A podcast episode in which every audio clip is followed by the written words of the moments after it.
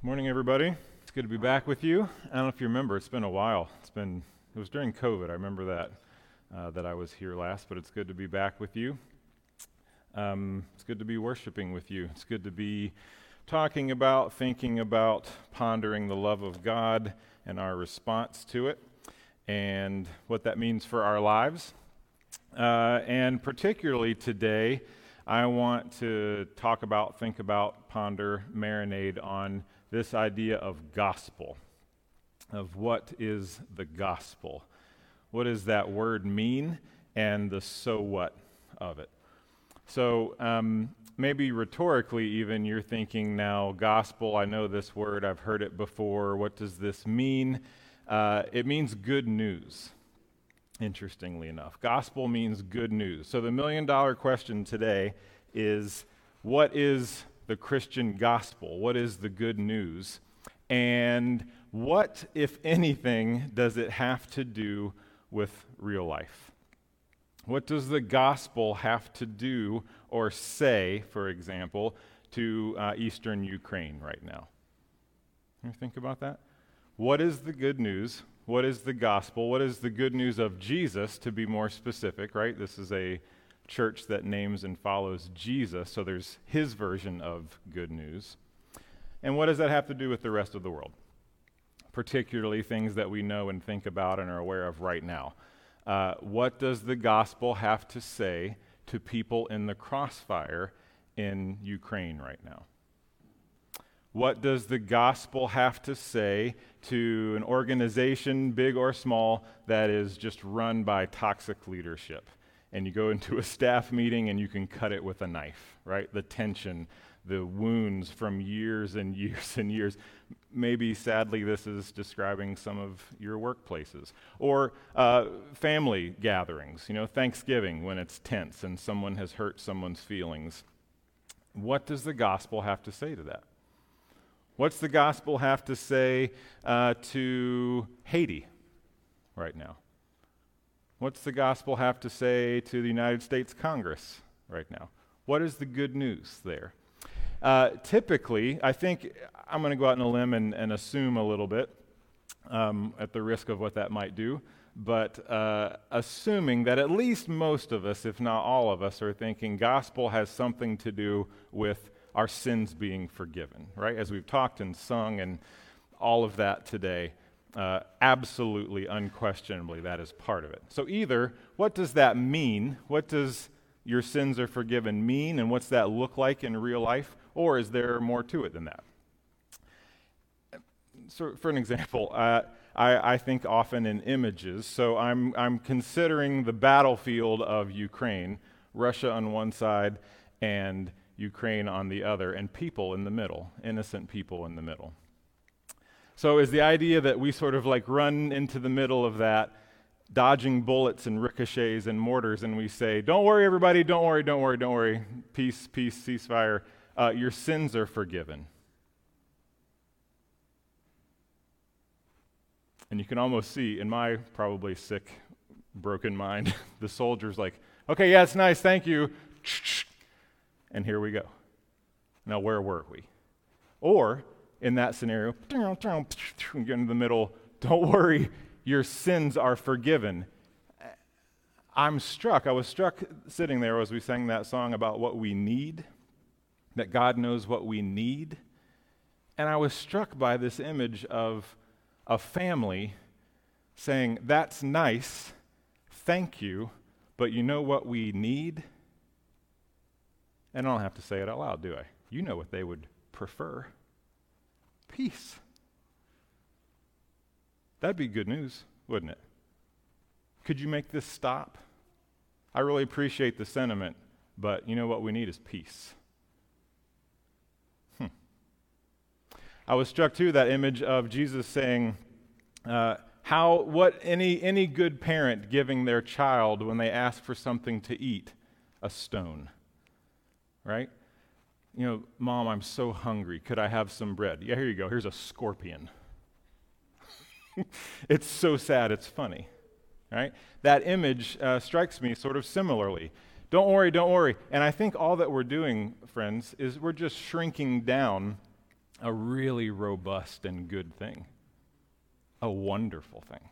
Because really, kind of what we're talking about here is is the gospel that we're believing is sorry is jesus' gospel is it really good news is it really good news to you today to me it, it, or another way to ask it is my hope appropriate is my hope appropriately large right if in other words if god our creator and savior has this much good news in mind and i'm sort of just thinking about this much in mind there's room to grow there into this goodness, right? Into this good news. Coming into Haiti, with, rather than saying, don't worry, your sins are forgiven, here's sort of an economic plan for flourishing here in the name of the Lord. And here's what justice looks like, right? In that scenario, maybe you'd hear people saying, Well, thank you, thank you for that sentiment. You know what we'd really like? Is some justice. We'd like things to be the way they're supposed to be. To generations upon generations of enslaved people, what do we mean when we say, don't worry, both sides, your sins are forgiven? Well, that's nice, but you know what I really like is some justice and freedom. And of course, good news. Uh, the good news, I'm, I think, I'm willing to bank the ranch on, bet the ranch on, is that big. We just forget. We just forget. I just forget all the time. So, luckily, we come to church every so often, every so seven days or so, to remind ourselves. Just to remind ourselves, oh, right, right. I'm sorry, Jesus, I, I shrunk it down a little bit. I put the gospel in the dryer. it shrunk. My clothes shrunk. So let's go. Um, let's go right to the hero's mouth. Let's hear it right from the hero. This is the first time that Jesus sort of says, hey, this is what I'm here to do. If you want to look at this now or later, it's so beautiful and interesting. It's in Luke chapter 4, if you're wanting to read later or write it down and study it later. So, this is the first time. I mean, so this million dollar question what is the gospel? Wouldn't it be nice if we heard it from the hero's mouth, from the horse's mouth?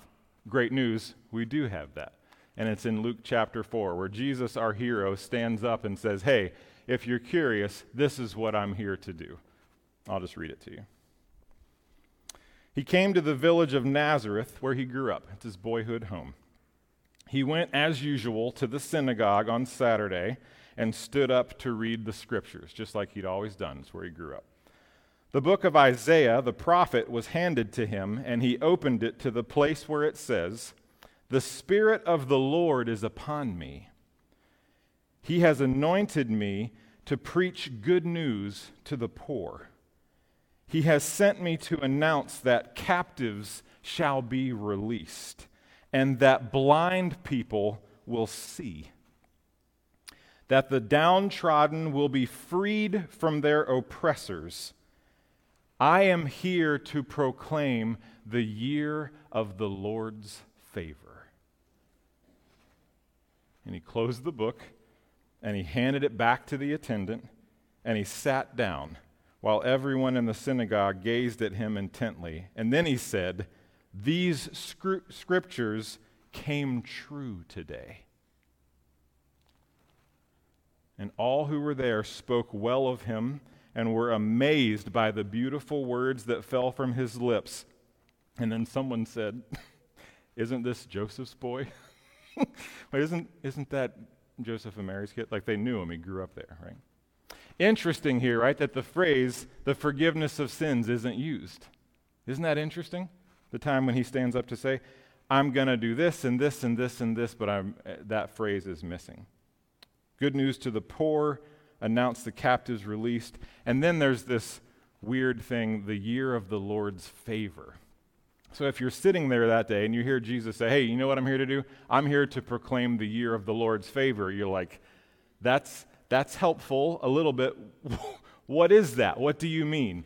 But everybody sitting there that day, we wouldn't know what he meant, but everybody sitting there that day knew that he was talking about this thing way, way back in Leviticus called the year of Jubilee. And doesn't that sound fascinating? the year of Jubilee. I am here, in other words, he says. Hey, everybody, listen up, listen up. Yeah, I'm Joseph's kid, Mary's kid. I live down there. You know that year of Jubilee thing? It's on. And what's the year of Jubilee? The year of Jubilee was every 50 years, God the Creator, their Yahweh, commanded everything to go back the way it was supposed to be. All debts are canceled. All property goes back to the original owner. All people come home from afar. Exiles return home. In other words, the year of Jubilee is the way it's supposed to be. And they knew what that meant. And this guy gets up there that day in church and says, Hey, you know that story we've been told all those years, hundreds and hundreds and hundreds of years old, over and over and over again? Today it's true. And he sits down. And so naturally, of course, it causes a hubbub. It causes problems and interest and intrigue, and people start following him around. It says, they spoke well of him and were amazed by him. But then it says in other parts of the gospel, and we'll read one, the passage for today in Mark, of who is this guy and how dare he say something like that? And can he back it up? This year of Jubilee stuff. So, the passage for today, for our, our worship service officially, was from the Gospel of Mark. And I cannot recommend enough to you this practice over the next couple days, for the rest of your life, even perhaps. To read the Gospel of Mark and every so often, maybe have like a sticky note on the opposite side where you're reading with just this question What is the gospel and what is it for? What is the good news? What is actually becoming better? What's getting gooder here in, in this passage and in this story? And take that note with you every, every page you turn. Does that make sense? And keep running notes of it. It has transformed my joy in the gospel and my hope for what is coming. What is the good news? And what is, what is being redeemed? What is Jesus doing here? Uh, this is just one of many examples in Mark. This is Mark chapter 1 40 to 45. So remember, Jesus makes this audacious speech and then starts walking around doing things like this. So he traveled through the province of Galilee, preaching in synagogues and releasing many from the power of demons. Hmm, hint, hint. Once a leper came and knelt in front of him and begged to be healed. If you want to, you can make me well again, he said. And Jesus, moved with pity, touched him and said, Good news, I want to. Be healed. Immediately, the leprosy was gone and the man was healed. Jesus then tells him sternly, Go and be examined immediately by the Jewish priest. Don't stop to speak to anyone along the way. Take along the offering prescribed in the law of Moses for a leper who is healed, so that everyone will have proof that you're well again. But as the man went on his way, he began to shout the good news that he was healed. As a result, Such throngs soon surrounded Jesus that he couldn't publicly enter a city anywhere. And he had to stay out in the barren wastelands, but people came to him there too. Jesus says, This is what I'm here to do. This is my understanding of the good news. I'm here to proclaim the year of the Lord's favor, the year of Jubilee, aka, I'm here to make everything the way it's supposed to be. And then this story happens. And it seems like, oh, wow, what a powerful sign. What a miracle. What a this kind of good news, this level of good news. This guy's leprosy was healed, and that's wonderful.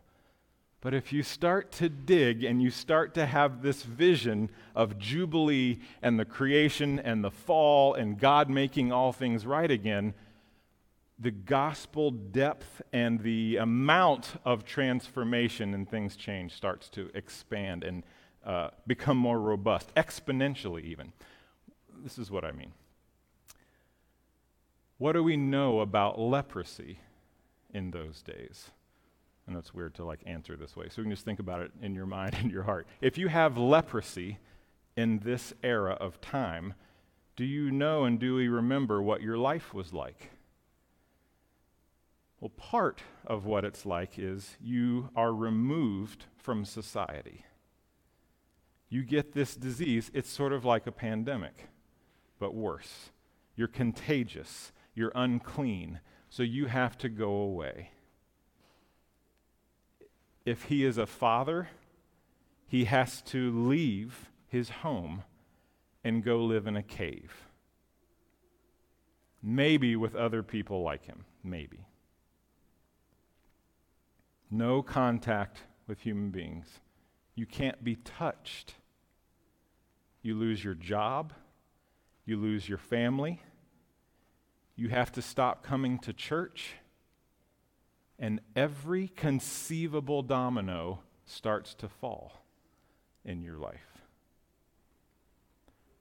Which is precisely why Jesus says to him, Hey, before you like just you know settle down as he's starting to like, oh my gosh, settle down, go do all the check off all the lists, right? Show yourself to the priest, make sure you go to the doctor so that you can and the guy pays him no mind whatsoever and just starts like running home screaming as you do. Precisely as you do when all of the ways that you were in need start to be addressed. Is it appropriate to say Jesus saves this guy in every way he needed to be saved? In other words, think about it negatively for a second. He has leprosy, and not to be graphic, but in in leprous conditions in the body, your extremities are eaten away. So, depending on how long this man had this disease, almost assuredly, many of his fingers, if not his entire hand, was gone.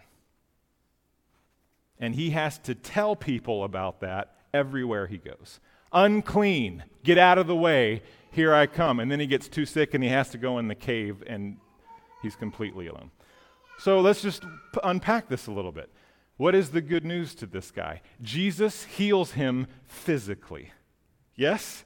No question. So, I mean, I don't know if it looked like this or not. The other thing, too, I don't know if you saw this if you were following along. It says when the guy asks him, Jesus, I've heard about you, and if you want to, I think you can make me whole again. And some translations say Jesus was moved not with pity. Anyone have another word? compassion. One or two translations say anger, indignant. Jesus is furious. And that's deeply disturbing if our gospel maybe is this small. But if it's as appropriately big as it should be, what is Jesus mad about? Is Jesus mad at the guy? No. Jesus is mad at the fall. Jesus is indignant that his creation looks like this now. Enough of this. Enough of this. Enough of this. Actually, this is not the first preaching of the gospel in the Bible. It's the first time Jesus says it. Do you know when the first preaching of the gospel is? And it's a super cool phrase that you can use at coffee shops and dinner parties, and people will be like, oh. it's called proto evangelium. Isn't that so fun to say? I'm going to say it again. Proto evangelium. Proto, prototype, the first. Evangelium, evangeli- gospel, right? The very first telling of the gospel, of the good news, is actually on the same page as the fall. Remember this? Adam and Eve break the creation, destroy it it has gone off the tracks, off the rails. And while God is judging and critiquing and punishing them, the very first whisper of the gospel is recorded. Remember this? Uh, yes, all this, you have started this in motion, you and the snake, and yes, this snake is going to bite you. Your heels, your legs, your ankles will be bruised. You will suffer because of this. But one day, I will crush the snake. First preaching of the gospel. in the story of the fall, the proto evangelium. And that's why Jesus is mad hundreds and maybe thousands of years later. Enough of this. The year of Jubilee is on. So he heals the man physically. Tendons, sinews, neurotransmitters, blood vessels literally start to grow back in this man's hand. And it looks like a hand should. Right? Good news. Thank you. Your sins are forgiven. Thank you. But what I'd really like is my hand back. Well, here you go. You are my creation. I made hands to look like this. Do you think as he was running home, he was high fiving people? Or slapping people? Or knocking, using it in any possible way that he could? Of course he was, because it was what it was supposed to again. Finally. Maybe he just kept looking at it. He kept doing pull my finger jokes. He kept high fiving people. And they're like, Stop. Would you just stop with the hand already? Jesus healed him physically. Do you think he ran first to the priest? It doesn't say this, but it's strongly hinted. I don't think he went to the priest first. Where did he go? He went home.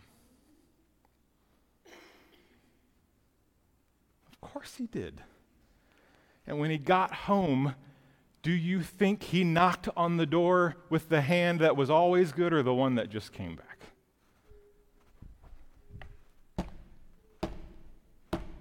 A real hand that doesn't fall apart and slams on a wooden door, wood from a tree in the creation, and his little girl answers the door.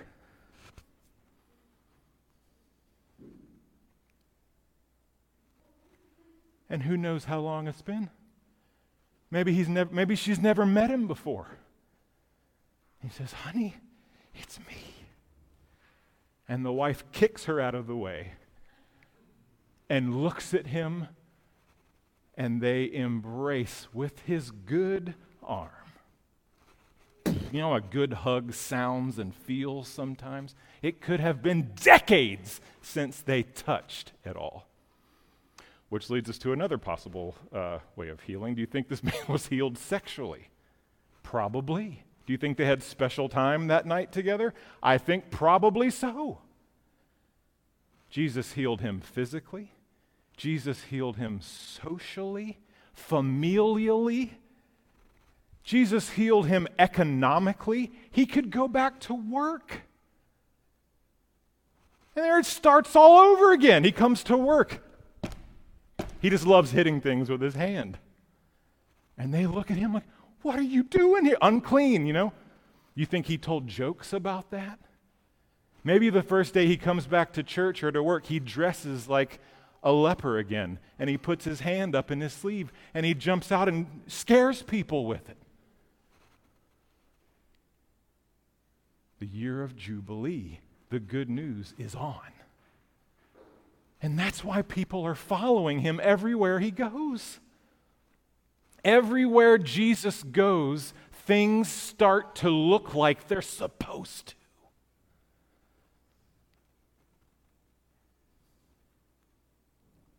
He healed, he saved that guy in all the ways he needed to be saved that day. And everywhere he goes, it happens. And then there's a little hiccup there when they think he has, the hero has died. And then what happens? It just starts all over again. He gets up out of the ground. you know, there are stories, and again, just for the sake of time, do that mark exercise. It will explode our understanding of gospel, good news, the year of Jubilee. There's stories of him uh, uh, fixing, healing the weather. Fishermen terrified of a storm. We had a microburst in my neighborhood a couple nights ago. It was scary. Like there's a cool whiz banger like thunderstorm that you like to sit on the porch and you're kind of oh, you think this is a little like it was dangerous. And Jesus got up in a boat one day and said, "Shh." And meteorologically, the creation listened to him. And he said, I made good, whiz banger, fantastic thunderstorms. This is a little much. Settle down. Yes, I'm sorry. Everywhere he goes, everything that is broken, everything sad, everything in pain starts to heal. Now, that is a gospel I could get behind. And Lord, I'm so sorry for just thinking you only wanted to save this fingernail of me. I want to save the whole kit and caboodle. I made you.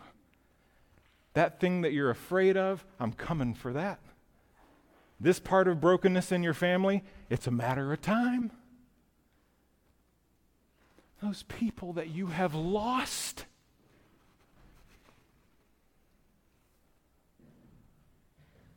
chapter and verse. Remember when the dad comes to him and says, Jesus, my girl is sick? And he takes his sweet time getting there. And she dies. And the dad, through clenched teeth, says, Never mind. And Jesus looks at him and he said, You come with me. She's dead. He's like, I know. This is what we do around here. I'm the creator. And you know the story, but it's so heartbreakingly tender. This is the story where he says, um, so they get there, and this is like where Jesus like toes the line with inappropriateness, right? Where he gets to the funeral, the funeral and the grieving has already started. And you remember what Jesus says to the crowd? Don't worry, she's just asleep. If some have you ever been to a child's funeral? Can you imagine someone coming in and saying that? And it's your kid. I would up against the wall. How dare you? And he says it, and it says people laughed at him, and you could just see like the disciples cringing. You can't say stuff like that unless you can back it up. And he says, You and you and Peter, James, and John, you come with me. Mom, dad, and you three with me. Where is she? And the little girl is starting to go cold. And it says he kneels down beside her and he takes her arm and he says, Talitha cum, which means, milady. My little girl princess, half pint. It's like that kind of thing. And he says, It's time to get up. And that little chest starts to rise and fall. And she opens her eyes and he sits her up. Death reversed, death swallowed up by life. And you remember what he says? This is why this, is, this just takes it to this kind of good news and just shoots it over the moon. He says to the parents, Here she is. You'll want to feed her something. She's probably hungry. She's been mostly dead all day.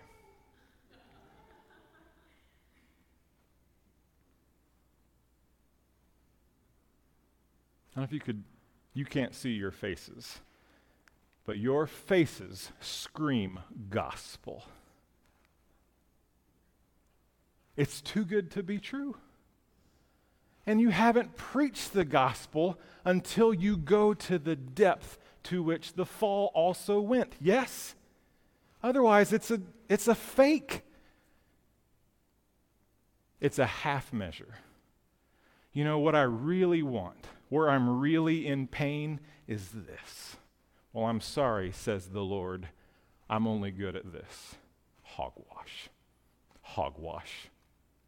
What an unbiblical idea. Now, why that doesn't happen instantly right now, I don't know. We'll have to argue that out when the hero comes back. Why are we waiting for the completion of this? I don't know. But it's coming.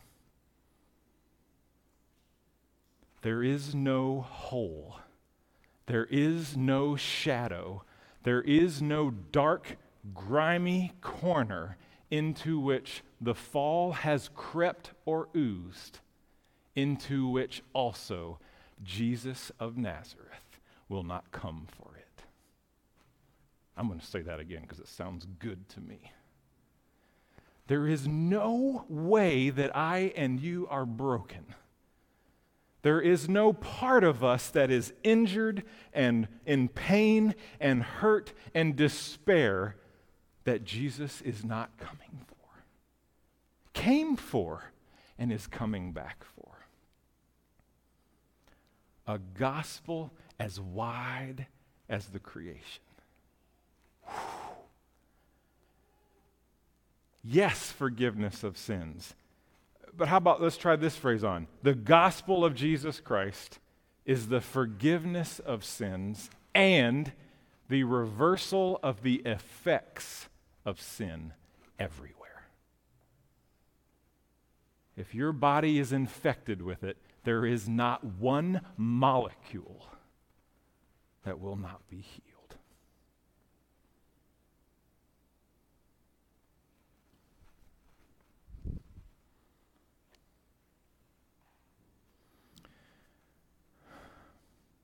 saved in all the ways that we need saving. Who among us, broken, fallen people, would ever say to your child, or your friend, or your neighbor who asks you for something to eat, Sure, here's a rock? And if we wouldn't do that, how much more our good and gracious and loving Creator, who is also the Savior, will not give God's children what they need.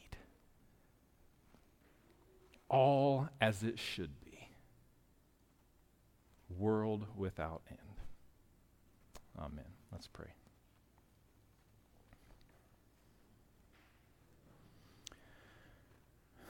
Father, Son, and Holy Spirit, thank you, thank you, thank you for your gospel, for sharing good news with us, for proclaiming good news to us, for coming to us in the dark, for coming to us at night, for coming to us in all the places where we've been hiding, where we're looking for you, and where we're not even looking for you. Thank you for being so committed and so in love with us and with your creation that you have promised to not stop or cease until you have it all back again, until you have us back again. Thank you, thank you, thank you for good news. How beautiful are the feet of those that bring good news. You are beautiful, Jesus. Thank you for saving us and promising to save every single part of us that needs it. We look forward to that day. Come quickly, Lord Jesus. Amen.